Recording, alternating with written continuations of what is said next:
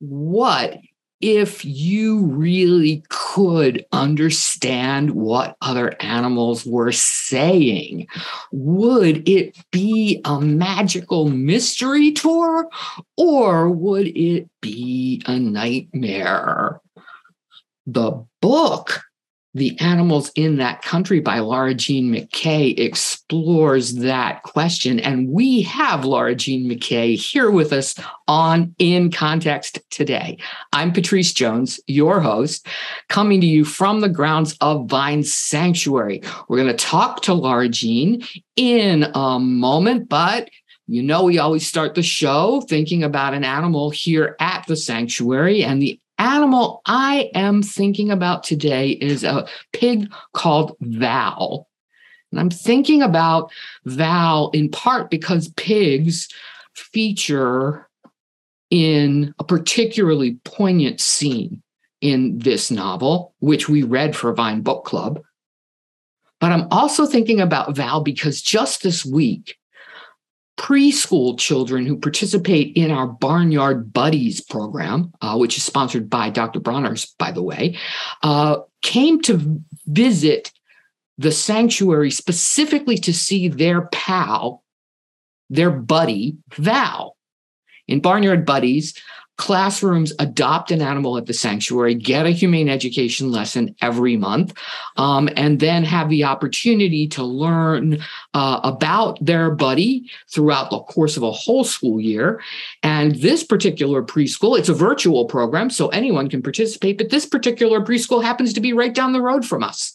So uh, early one morning, a group of children in reflective vests walked down the road and up the hill to see their pal Val. And why did they want to come to see Val? Because they had written a poem for her and they had practiced it and they wanted to recite it to her. So I thought you might enjoy hearing the poem about Val since we're all about creative writing today. Uh, and the poem went like this Val is a pig. She's very, very big. She wears hay on her head like a wig. And that is true, by the way. Her belly's so round, it touches the ground. And we're so glad that she was found. The children recited this to Val, who listened very carefully. Val is typically a fairly grumpy person but she seemed to understand that these little ones were shining love at her. So she just stood and listened to them reciting the poem to her. And then when they finished, she gave them this gentle little grunt, like, good job. And uh, and so that's who's going to be on my mind today, as I am talking with our guest, Laura Jean McKay, author of The Animals in That Country. Laura Jean, thank you so much for joining us today. Oh, thank you so much for having me here and for reciting that poem that those students wrote. It is just so stunning to hear about them reading that to Val and also Val's grunt reaction. That is that's a beautiful thing. Yeah, it, it, was it was lovely. I've been telling everybody about it, and so I'm happy I get to tell you and and everyone who's tuning in today. Um, so so you have this book it's not your only book. This is the book we're going to talk about today, and it's called The Animals in That Country. And it is a literally prize winning novel that won the 2021 Victorian Prize for Literature, the 2021 Arthur C. Clarke Award, and numerous other awards, I believe rightly, uh, having been um, enraptured while reading this book. Uh, and the premise of the book is that something called zoo flu hits Australia. So, could you tell those who are tuning in what is zoo flu? Mm. I've been thinking a lot about Zooflu uh, lately, actually, because I'm just about to go back to Indonesia um, to be part of the Ubud Writers Festival, uh, which is so exciting for me. But years and years ago in 2013, I was there and I met a mosquito uh, and she bit me and gave me a disease called called chikungunya, which means uh, that which bends up in Tanzania, and uh, I I had full body arthritis and and fever, and my skin turned red, and my skin peeled off, and I really felt like I was turning into a mosquito. And at the same time as I was experiencing this, I was I was starting work on the animals in that country, so it was really natural for the novel to sort of catch some sort of illness.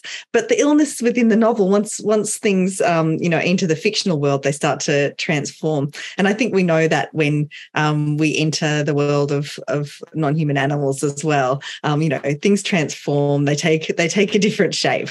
Um, so in the world of the novel uh, this thing called zoo flu starts and it's a little bit similar to what we've experienced with COVID. The main character, Jean, the human character, starts hearing about zoo flu and uh, you know reports on the radio and one of the side effects of zoo flu is that humans can finally understand what other animals are saying not not um, telepathically they're little mouths don't move. Um, but uh, with every bit of smell and pheromone that rises from them, with each twitch of the tail, um, which the, with the click of a claw, um, uh, communication is formed, and the humans are finally able to understand um, what that communication might mean, and they start to translate that into into some sort of discussion. The problem is that humans, being humans, uh, they really want the other animals to be saying, I love you and, you know, be my friend forever. but the animals aren't saying that the animals are living their own lives. They have they they have things to do. They're not particularly concerned about humans until the humans inevitably encroach on their lives. And so there's a there's the violence and the humor and the weirdness um, in there uh, that is our relationship with other animals. Yeah, I mean, one of the things I loved about the novel, and I think I can say this without giving anything away, uh, is that the way that the humans begin to be able to understand at least some sense of what other animals are, are communicating, it's not through words. I mean, like they translate it into the words in their own head, but they're picking up signals, and their signals aren't just sound, um, and they aren't even just gesture, but they're also like, as you said, pheromones and um, and who knows what else.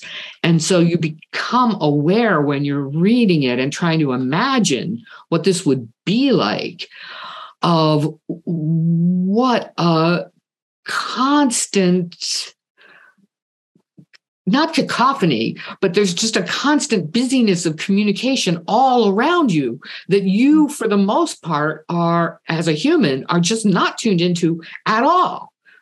So it's not just that you like don't um, notice or you might not accurately know of what animals you're paying attention to in your purview are saying but there's also all these other what what what philosophers sometimes call liminal animals um, insects and underground animals and birds that you're not even seeing. And they're all communicating constantly with each other.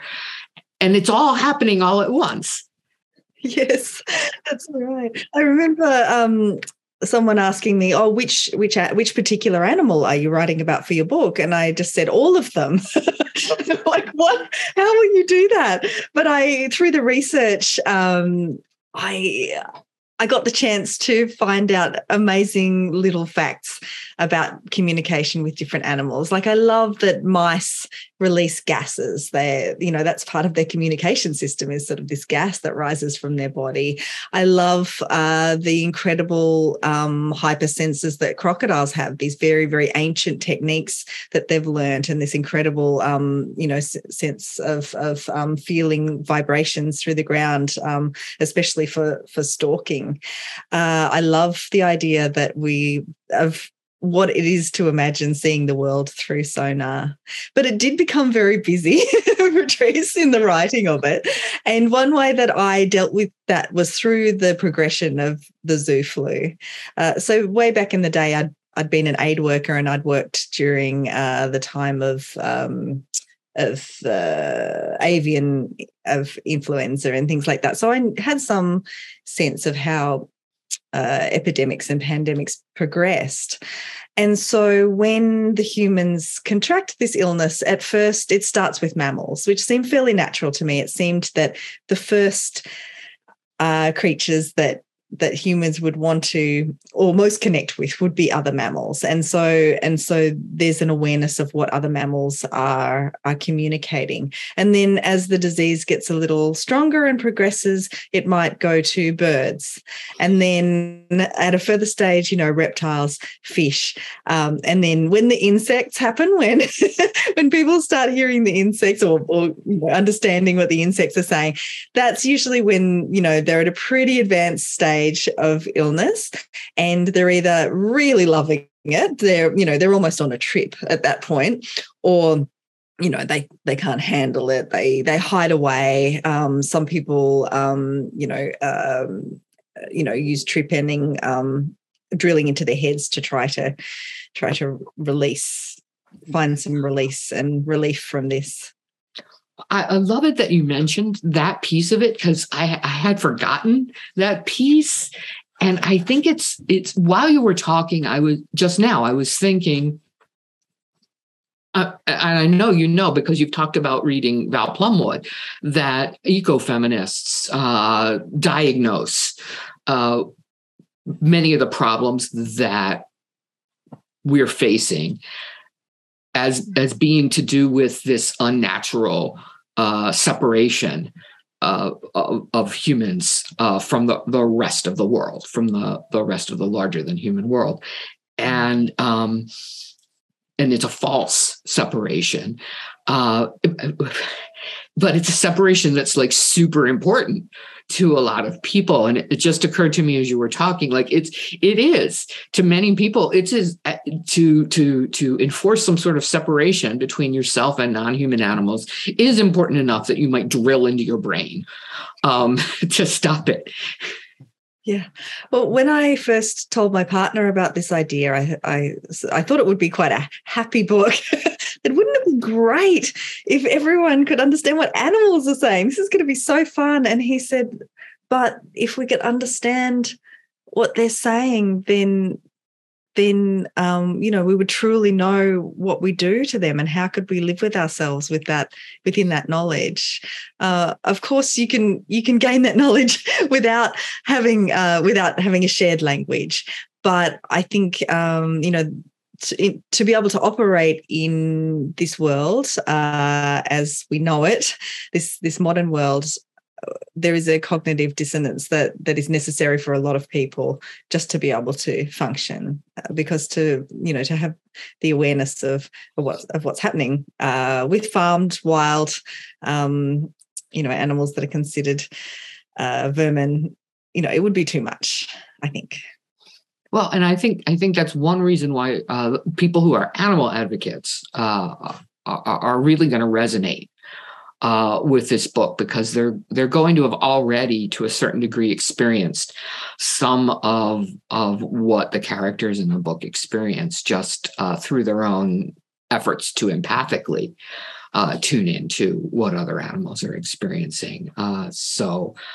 I know I resonated, and everybody I've talked to uh, has has really resonated with the book. But I want to get back to this whole idea that you just mentioned, where you thought it was going to be a happy book, uh, and and because because because already we know that that you you thought it was going to be a happy book, but uh, your publisher calls it dystopian, and um, and we also know that the experience of feeling yourself turn into a mosquito played a significant role. So I'm just really interested in like what's the whole process by which you started with an idea and ended with really one of the most original works of fiction uh, that I've read, and and and and these awards that it's gotten amplify that. This is just an extraordinarily original work. I'm so. How did that happen? How did what was the process like for you? Thank you. That means so much coming from you because I, I hold you and your work in such high esteem. That's amazing to hear. Uh, so, yeah, going back to that illness, that chikungunya that I had, which friends in Australia who couldn't pronounce it called it chicken dinner.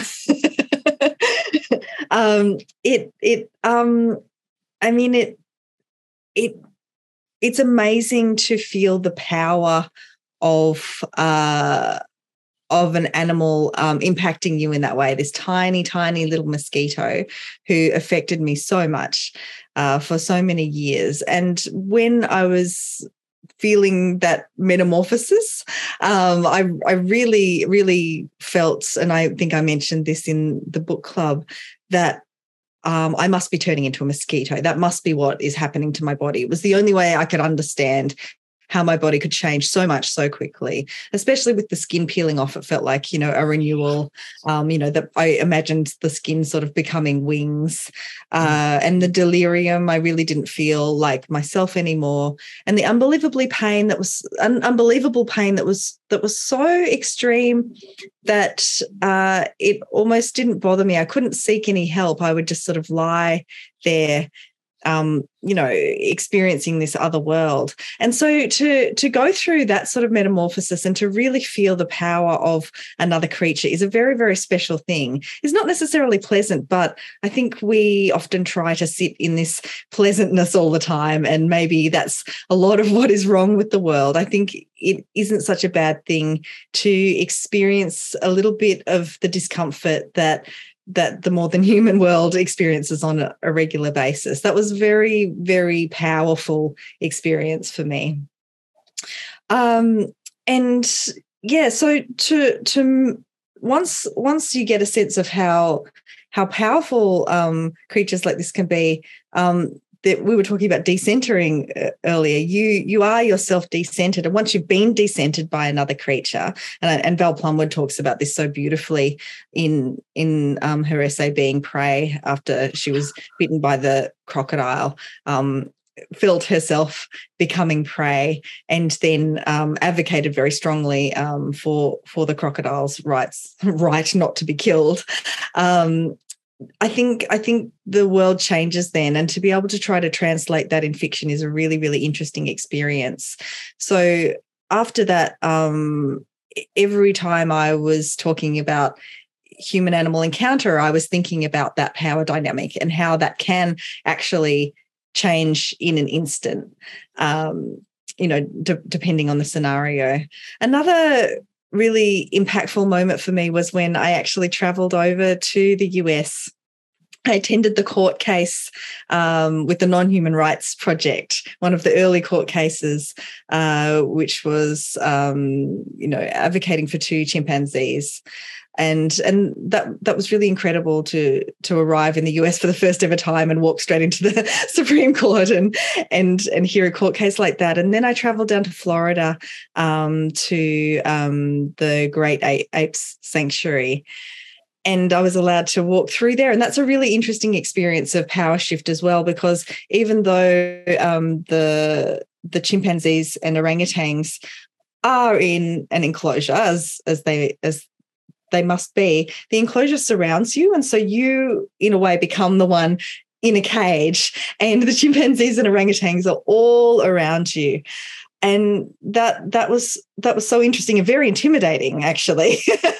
um, there was a lot of calls, a lot of you know demonstration of, of long orange hairy limbs, very beautiful. Uh, and then I turned a corner and I saw someone that I knew but here I was in a completely different country. I'd never, never been to the States before. And I knew this this this person so well. And it was that moment where it's like, how do I know you? You know, you're thinking back through all, all the places you've been. And um, this person was a chimpanzee called Ripley. Hmm. And he was looking at me with what seemed like recognition and i was looking at him and the, i could feel the i could feel the um you know the the millennia of of separation between us just just narrow until we were just two people going how do I know you again? You're so familiar to me, so familiar. And again, whenever I wrote a character, even though Ripley and there are no chimpanzees in my novel, every other animal's in there, but not chimpanzees. Every moment I write an interaction between humans and other animals, I'm thinking about the power of the mosquito and I'm thinking about that moment of deep recognition where species doesn't matter anymore at all and just connect. And I imagine that in in in doing that, you in imagining other people, your characters being able to tune in to other animals, you had to go on an empathic journey of imagination to imagine what it is they might hear if if they could tune in did that change you in any way? It really did. I mean, uh, when I started the book, uh, I wasn't even vegetarian anymore. I was I was eating meat, and then as I wrote the book, and I was doing my PhD at the same time, I was very lucky to be supported by a PhD program in the writing. So I, I was doing a lot of research at the same time, and of course, the more I researched, the more the more I found out about the relationship that we have with other animals or the lack thereof sometimes. And so by the time I, you know, was a few years in, I I was vegetarian again and then and then soon after I was vegan. So my my life, my personal life and the way that I acted in the world changed very dramatically. And that was that was really through the work of um of animals that um that I met along the way uh, and also theorists in the in the field. I remember eating eating I was just about to say, I remember eating Erica Fudge, a theorist, which is such an amazing Freudian.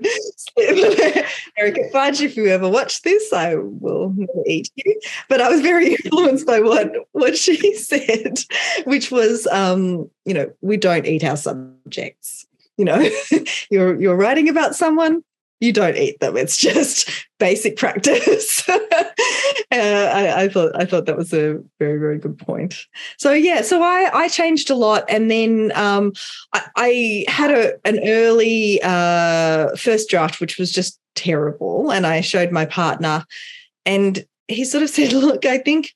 You know, this is like, this reads like a vegan manifesto, and that's fine, but I don't think it's what you want to do. And also implying it was really my guilt draft, you know.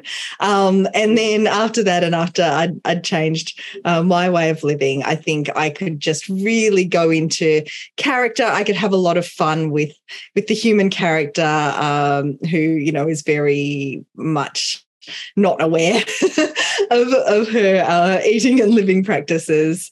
Uh, and I, I love I can... the part of the novel where the protagonist trolls vegans online um, and and keeps getting kicked off of platforms for trolling for trolling this particular vegan who who I imagine is you. Um, yeah. you had your character trolling, character you. trolling uh. the character is trolling me.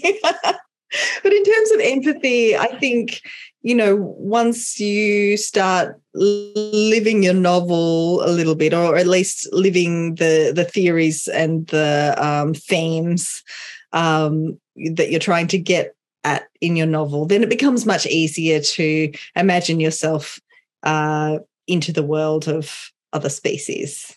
Um, if if you're sitting there with all that guilt. I'm not saying that it can't be done, but I don't know many people who've gone through the process of writing a big work like this. It took, you know, it took me seven years and I, I, did a doctorate. There was a lot around that. I don't know many people who've gone through that process and not come out, um, you know, with some sort of um, ethical reckoning of some sort. I don't want to say I love it that it took you seven years, but I sort of love it that people will hear that because I think it's very easy for um, to imagine when you you pick up a, a, a work like this uh, to imagine that it came to someone um, in a bolt of inspiration, or or or at least you know the first draft was pretty close to this and then you were just fixing it. But this idea that that actually you were working on it for 7 years and the first draft was trash and uh and and you had to reckon with yourself while you were reckoning with the characters is i think just a great example of praxis or not just arts, but activism too.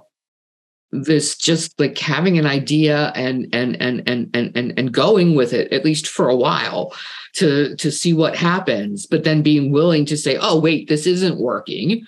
Uh, so rather than just like keeping pushing on with this, let me let me regroup and try it this way. And oh, well, that's not quite working either. And okay, now I got to try it this way. But oh no, if I do it this way, I've got to change myself too. Um, right? I mean, that's activism. That's good activism, and that's good art too. Absolutely. Yeah, and I'm a big fan of of non-harmful mistake. Um, you know, if you can make mistakes in a in a non-invasive and non-harmful way, and and that's what I love about art that we can look at these scenarios, um, even where where characters get hurt or go through things um, outside of laboratory and and and other situations where in real life this would you know this would be horrific, but we can imagine ourselves into these scenarios and work through them and and and think, well, what what is the best way through? Uh, but as I was writing the novel, I realized that I was writing two works really. I was writing a gritty realist novel about uh, a woman called Jean who is just struggling a bit. She gets along with animals better than she does with other humans. Uh, she, you know, she loves a drink and a smoke and, and a car and the open road. Uh, and then there's this speculative fiction novel where where um, there's interspecies communication and and how you imagine um, uh, non-human voices onto the page. And bringing those two together was what took a long time.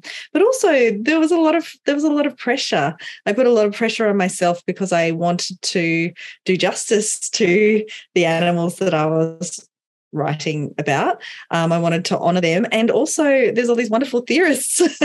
and I knew that people like you would probably read it one day. And I wanted to, you know, get it right as much as you can get literature right. I at least wanted to um, be able to talk to people like you on, on in spaces like this um, and feel and feel, you know, happy about my contribution.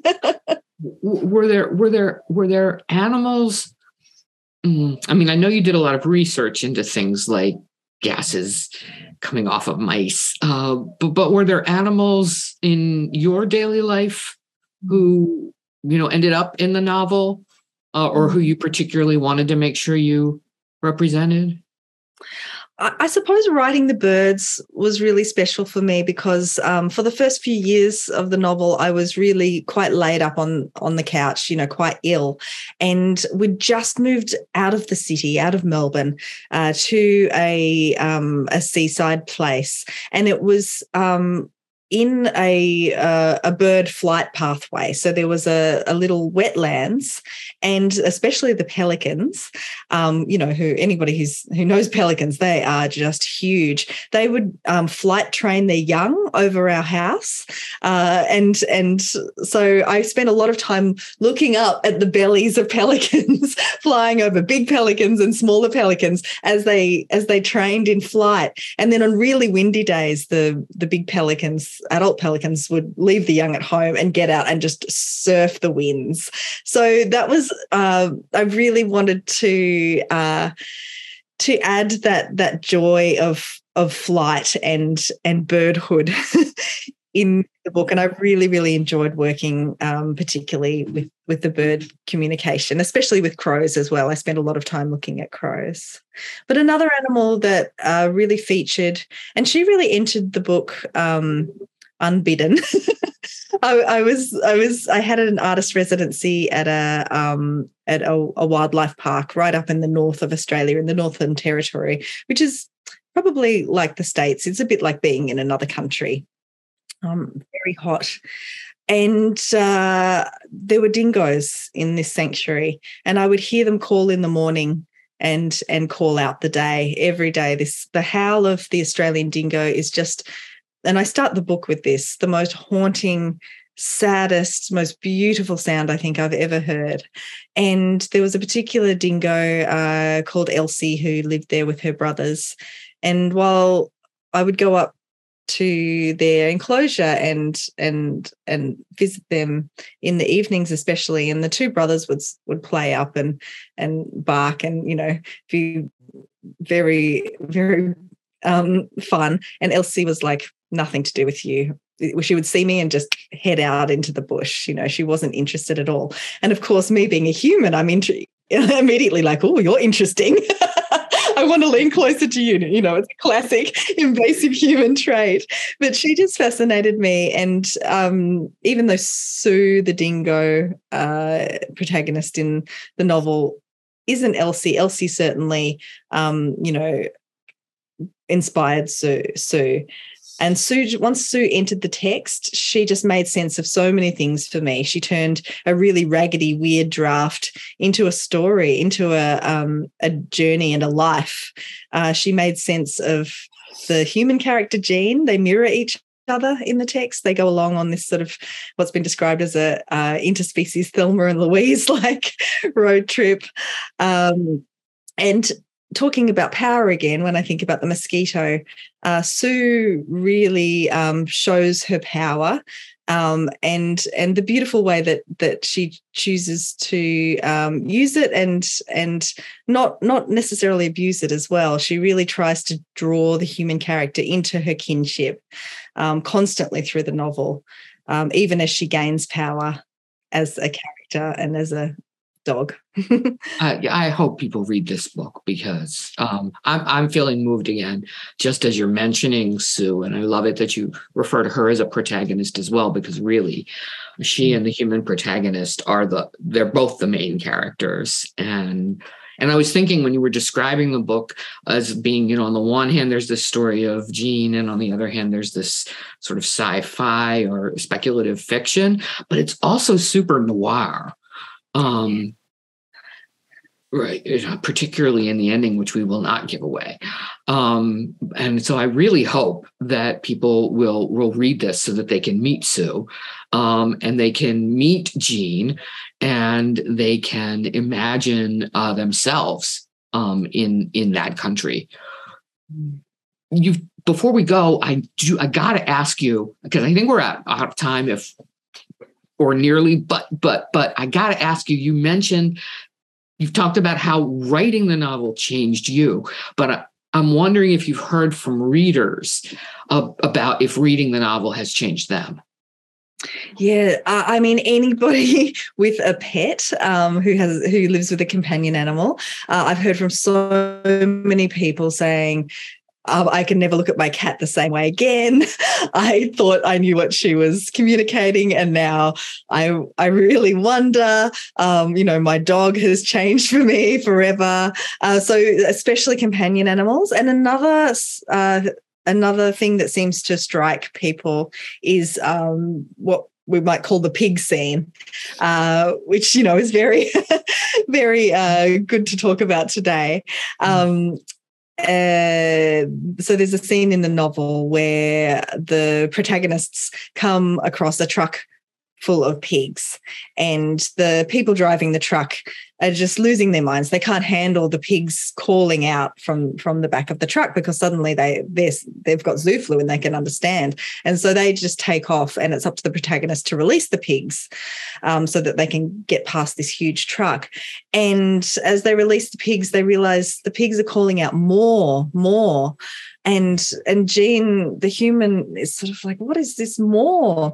And then she recognizes hope in one of the other pigs as as the pig is released and seeing and being on grass for the first time and rolling in natural mud for the first time and heading towards water. And jean realizes she's also experienced you know a version of hope of, of wanting something that you don't even no exists you know which is which is something about being in life uh, being alive. It is it is true. I mean we have um here at the sanctuary we have um frequently welcomed survivors of egg factories who um from hatchery you know that who have gone you know from hatchery into egg factory um and and and really had no when they when they there's they've not experienced anything else. And yet there is still within their bodies this hope from something else something more uh, so I think, yeah, that that that scene, and and there's a beautiful uh, uh, uh the the book mostly is about uh, the animals in the book are are, are mostly non-domesticated animals, um, uh, but there's also there's also just a very brief glimpse into into the feelings of cows that I've I found deeply moving um, as someone who knows as, who knows cows. Um, and I and I, I imagine you endeavored really hard to to do right by those cows. Yeah, I, I, I later uh, once I finished the book lived uh, near cows, and um, and I was I felt uh, so relieved that I'd made the cows in in my book angry. For a very long time i was writing these cow scenes and the dialogue and the cows were sad. You know i think i think cows present as very sad seeming animals um you know to, to a lot of people. And and then i thought about what it might be like to have your children taken away over and over again and as well as a deep sadness. I thought i would just be so angry. And so to give give these cow characters anger and to have them express that um you know probably they're they're almost the angriest creatures in in the novel. Um you know that that felt um like it was the right thing to do. Of course i don't know how cows really feel and i can't imagine what it is to go through that but but it felt like right. I mean they got a right to be angry so angry. And and uh, i mean my our experience i mean I, nobody knows all the cows, but but um, and there is a way that cows are so among cow they're they're very gentle uh, creatures. Uh, but the survivors of of dairying who come, uh, many are really angry. Uh, and there, there and others, it's it's it's a it's a sadness that's that's lapsed into depression. Um, but then but then when that lifts then you you can get to know their personalities uh, mm. better. So so we see both sad and mad. I, I love that you brought up rights there. Um, you know, it reminds me of uh, the philosopher Vinciane de Despret's work um, in into the right to want, um, mm. where she says that every creature has a right to want, even a creature who is, um, you know, in an incarcerated situation, in almost almost devoid of all rights. The right to want is is there always uh, and and I think that's a really beautiful way to explain agency um, and and also going back to that idea of of the right to hope, the right to to imagine your imagine a, a life outside of the one that you or even yourself. not be able to imagine it, like to want to something want that you can't even imagine. And I feel like it's not just that this is something that hens and egg factories experience who um but but i think we do too. Uh, like there's a there's a way that um how do i try to say that it's very hard for us to imagine otherwise. Uh and and the way that humans have constructed our relationships with the larger than human world right now deprives us of so much. I mean yeah we get all this power over but we're deprived of these rich networks of of relationships. And and i do think that people want it even though they can't ima- even though they can't imagine what it would look like. Yes yes. Before we started um, talking today, you you mentioned trying to get out and be surprised by by what you know the wild world you know you might meet um, someone um, that that you didn't expect. Uh, and and for me um, you know going bushwalking if you're lucky enough to be able to do that wherever you live uh, and and that moment where you get to unexpectedly see another creature uh, is just so so thrilling and um, yeah i mean such a trip in a way. It's um, it takes you to to another place. And um, i guess i guess it also fulfills that something that you don't as you were talking about Pattrice something that you don't even know that you want that contact with with the more than human world well, thank you so much, um, not only for joining us uh, today, but for writing this book, which I'll say the title again in case anyone hasn't yet uh, noted that they plan to read this book. It's The Animals in That Country uh, by Laura Jean McKay, endorsed by Pattrice Jones and by the Vine Book Club, Speaking of which, if you're interested in joining the Vine Book Club, you can visit Vine Sanctuary online uh, at vinesanctuary.org. If you're interested in past episodes of In Context or show notes about this show, you can also visit vinesanctuary.org. Um, I want to thank you again. Uh, Laura Jean, uh, for joining us and for enabling imagination. I want to thank um, Sarah Jane Blum uh, for setting all of this up. And I want to thank everybody who's tuned in for the work of imagination you've already been doing just listening to this and the imagination that you're going to be exercising going forward. Thank you so much. See you next time. Bye.